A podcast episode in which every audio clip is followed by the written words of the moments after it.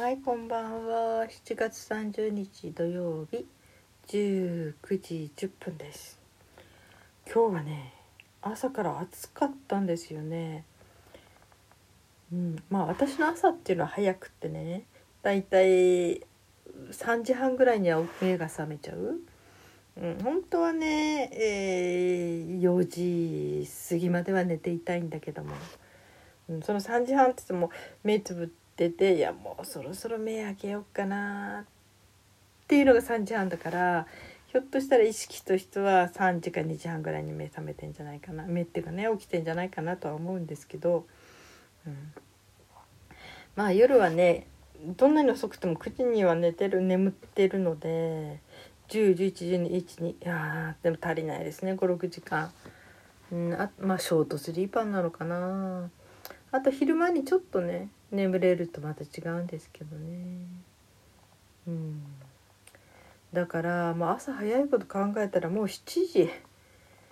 8時には眠っていたいですよね。8時に寝ると9と111213まあせいぜい7時間寝れますね。8時には眠るためには布団の中には7時40分ぐらいには入っていたいという感じですね。うん、って思いました。でで3時半でしょ、えー、それであとやっぱり家族がね寝静まってる間あまりねあの家中歩き回ったり大きくな音を出したくないので。で割と体を起こして活動する動き回るとしたら6時半7時半かね休日は。うん。あと犬がね朝ごはん催促に来るのでね、うん、っていう感じがありますね。でその後でこうねいろいろやってでちょっとあのいろんなもの動かしたりしてたらすごく汗がダラダラ出て珍しくってね「えなんでこんな汗かくの?」とか思ってだから今日は暑い日なのかな？ってまあ北海道は昔ね本当にその7月の28293031ぐらいがやっと海に入れるぐらいの暑さになるっていうのが恒例だったんですよ、まあ、50年前はね。うん、だからまあ北海道札幌でも今は暑さ真っ盛りってとこなんでしょうけどねだから今日本当朝からね汗出てびっくりしましたね。でスラックスというかジーンズの下に何も履かないということを今年の夏初めてやりましたね。うん、普通はね1枚履くんですよ、スパッツのようなもの。やっぱり二重にしてないと冷えたら寒い困る。とお腹が痛くしちゃうと思ってね。でも今日はさすがに生箸の上にスラックスを1枚。ということで私にしたら最低の最高の薄着ですね。うん。まあ昔昔昔はね普通にスカート履いてもう生走って夏はいたんですけどね。それができなくなっちゃって、うん、えー、あとさっきね声を録音してましたね。あのちょうど私が、えー声のことにすごく興味を持ち出した、ね、何回かポッドキャストでも話してますけど山崎ひろ子さんっていう声の研究家の方のね、うん、ツイッターというかそっちをちょっと見ていて。でその時になんかその声のことでいろんな面白い話があってああそういえばオーセンティックボイスね。ちょっと久しぶりに撮ってみようかなと思ってこの人っていうのは自分の本当に何て言うかなその本物の声自分の。を自分で発見する発見したらもう本当に人生を変えるくらいの力になるということを知って、うん、何年経ちますかね？3年ぐらい経つかな？でその声？そのためには声を録音する。それもなんか、ね、朗読するとかそういう歌を歌うとかそんな声じゃなくて普通に喋ってる時家族と普通に会話してたりまあ電話はちょっとね違うかもしれないけど日常普通に喋っている、うん、声をとにかくなるべくいろんな場面で撮ってでそれを聞いてみる自分でそうすると意外とね「え、私こんな声してたんだ」みたいなねまあよくね録音したら音が違って聞こえるっていうけれどもあれは多分録音した声の方が人が機械聞いてる声らしいですよね。この耳になんだっけ、えー、私たちの耳に聞こえている自分の声と、えー、相手が聞いてる声とは違う。うん、だから本当にそのねよくテープとかテープって言わないか今は。録音した声はなんか自分の声じゃなくて好きじゃないなっていう人がいるけどもどっちかっていうと他の人の耳に届いてるのはその録音してる方の声。ということも聞いたことありますね。うん。でね本当に普通に喋ってる？何気なくね喋ってる声を今ね後でまたじっくり聞き直そうと思ってちょっとワクワクしてるんですけどね。いやちらっとさっき言ったら「いや太くと男っぽい」とか思ってね。うん。私もこうやってロあのポッドキャスターも自分の声で話してるんだけどうん。そうね。その自分どうやって見つけるかというと普段に話してる普通の声の中で自分が一番納得できる声。その体のっていうかな脳下垂体要するに体の脳の奥の方で無意識の分野でねあの一番自分の体に気持ちがいいあこの声自分の声だなってこの声はすごく心地よいなっていう自分の声を見つけるんですって。でその声を自分で覚えさせるそしていつでもその声で話せるようにしておく。でそれが本当にそのオーセンティックボイスこれは自分で見つけるしかないらしいんですね。いろんな場面の録音してそこで話して自分の声の中からそれを探していく。どうしてもその自分の声が嫌いだとかそれが見つけられない人は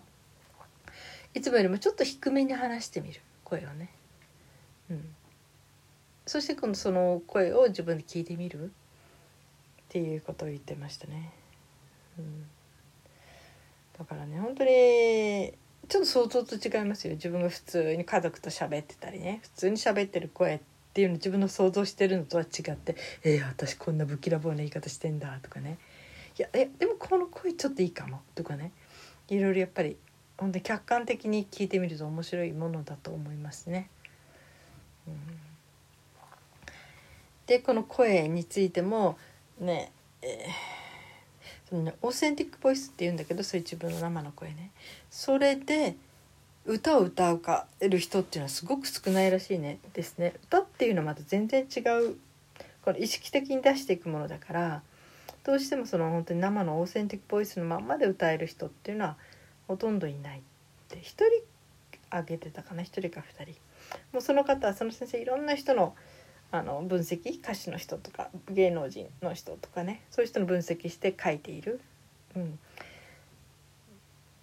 人なんだけどいろいろね、うん、だからね声についてはね、うん、でもねその私が講演した時の声私の声を送って聞いてもらった時には本当にオーセンティックボイスだって言われてすごくホッとしましたね。うん、多分私声作ったことってめったにないからね。電話でも高い声も出さないしね。うん。まあ多分この低めの声も自分でそれなりに気に入ってんだろうと思いますね。うん、でその先生が言ってたこと。特にあの女性は日本人の女性は声を高くしがち。でアナウンサー世界中のねアナウンサーの人の声をもう実際に分析して機械で調べた時にやっぱり日本が一番高い声で話してる。で次にどこしたかな？うん国名がちょっとね変なこと言えないしね、うん、そこの国もやっぱりこの女性をすごく差別してる国、うん、ジェンダー指数っていうのかな、うん、が低い国。の女性はやっぱり声が高くなるらしいですね。どうしてもこの可愛さを出そうとする。それを社会からこう望まれて女性は可愛いからねばならぬ。ちょっとおバカっぽいっていうかね、うん、そういう可愛い。要するに子供に近い声、うん、そういう声。でついついアナウンサーも喋っちゃう。だけどヨーロッパ的にとか世界的に見て本当にジェンダーあの男女のその差別がない国。のところのアナウンサーの人たちは本当に低い声で話す人が多い。要するに低い声ほどその信頼感を増す誠実さというか信頼感落ち着きという理性的であるっていうかな。うん、ということですごく受け入れられていくらしいんだけどだからある日本のアナウンサーの人も本当になんかいつももっと高くもっとこうね女性らしい可愛い声でって言われていてでもどうもそれな体がついていかなくてもう落ち込んでた時にじゃあ一度本当にそういうのは取っ払って自分でね落ち着いて自分らしく話してみたらいいですよって言われてやってみたら落ち着いた。からすごく受けが良くてね。だから日本もそういう低い落ち着いた声で話す女性のアナウンサーの声は決して嫌いじゃない、うん、その良さもだんだん分かる人たちが増えてきたみたいですね。うん、だどうしてもねこう要求されていると思いがち女性は。なんかどっかで可愛い声高い声出してなきゃならないとかね。だからよくテレビやなんかでも昔ね女性が電話に出るとちょっとこう済ましたようなちょっと高い声にいきなり変わるとかいうシーンってありますけどね。うん、だから日本人の女性が低い声で話せる普通の声で話せるようになる。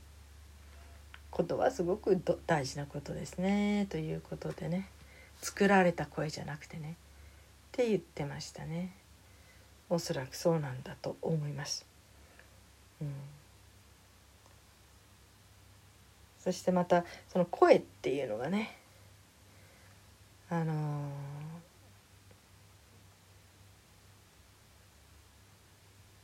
ー、うんいろいろとねあってね、うん、ただ本当に自分の声がオーセンティックボイス自分らしい自分が一番脳にああこれは私らしい声だなとか自分が納そう自分が納得できるかどうかっていうのが一番大事なんですって自分が心底体からねそこからああこれは私の声だっていうか体に心地いいものとして入っていく違和感なくそういう声が見つかったら普段もその声になれるようなっていうかねそれを努力するようになると本当にいろいろ変わってきますね。私もその声のことを知ってから本当にいろいろと人間関係がスムーズになって特に全くの初対面の人と私の場合一番違いが出たのはあの効果が分かったのは電話ですね。うん、電話での会話の時に本当に声をこう自分のオーセンティックボイスに近づけるそういうふうに話せば話すほどスムーズになる、うん、っていうことを体験したので。本当に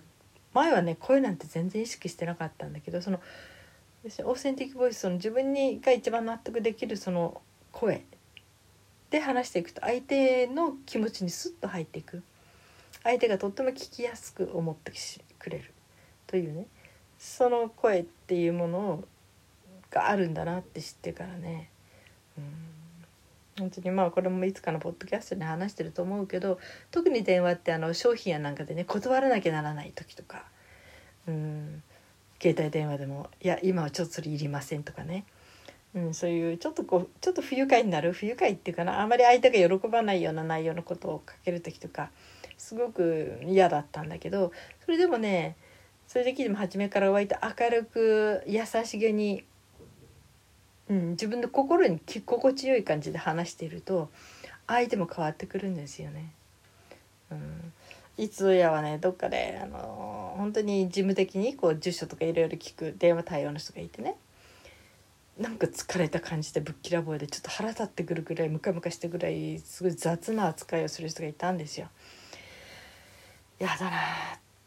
って思ったんだけどでもああこの人もきっとね子育てとかねいろんなことが大変な時にこうやって日中働きながらねお金稼がなきゃなんなくて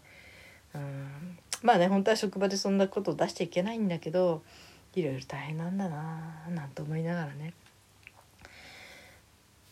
でこっちはなるべくこう相手のそれに乗っからないでこっちはもう丁寧にだからね住所とかなんか読み上げるのも心を込めてゆっくり優しく静かにあの話す。そういうトーンで説明する。そうするとね相手が変わってくるんですよ。相手が穏やかな声になってくるんですね。こっちにつられて。いや本当にそのまあ初対面であればあるほどなおさらそれがダイレクトに分かっていくっていうのかな、うん、だから本当に声の出し方というか声。でいくらでもその場の雰囲気は変わるし人間関係も変わっていくんだなっていうのは、うん、本当につくづく実感しましたね。というので、えー、声の私がねすごく良かったなとこれ NHK の方で「人生を変える声」っていうのでずっとシリーズ化して放送された時に私は聞いて知ったものなんですけど、うんまあ、その本の紹介も貼っておきましょうかね。本当その本に出会えて私は本当に良かったしそれで聞いたから、うん、私もなんか安心してポッドキャスト始めることができたし。うんそれとね、うん、そのポッドキャストいつもネタが毎日喋ってるから喋る時にネタが決まってるとは限らないんですよ今日何喋ろうと思う時も結構あるんですね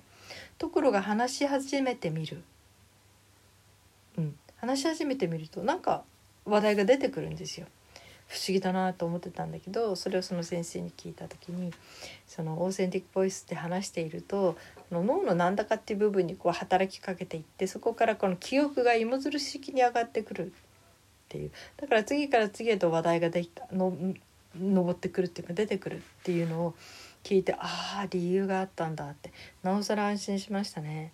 だから本当に私にとってねもうポッドキャスト2年間？ほとんど、えー、一日も休まないっていう感じかな？できない時は今日ご挨拶までって言って。だからほとんどもう2年間休まずやってきてる。でも負担になったことは一度もないんですよ。まあ一つはね働かされてるわけでもないし絶対やらなきゃならないわけでもないからそういう変なプレッシャーがないだけ。いつでもやめれるしね。自分のサイトあれだからね。うん。もう何のその縛りがないという自由さがあって、うん、だけど私的には話したいことはある、うん、まあね60今32年生きてきて、うん、自分の人生で何かこういうことを見たんですよとかこういうこと聞いたんですよってこういう考え方してから楽になったんですよって何か何かシェアできるものないかなってなんか私の生きてきた証っていうかなんか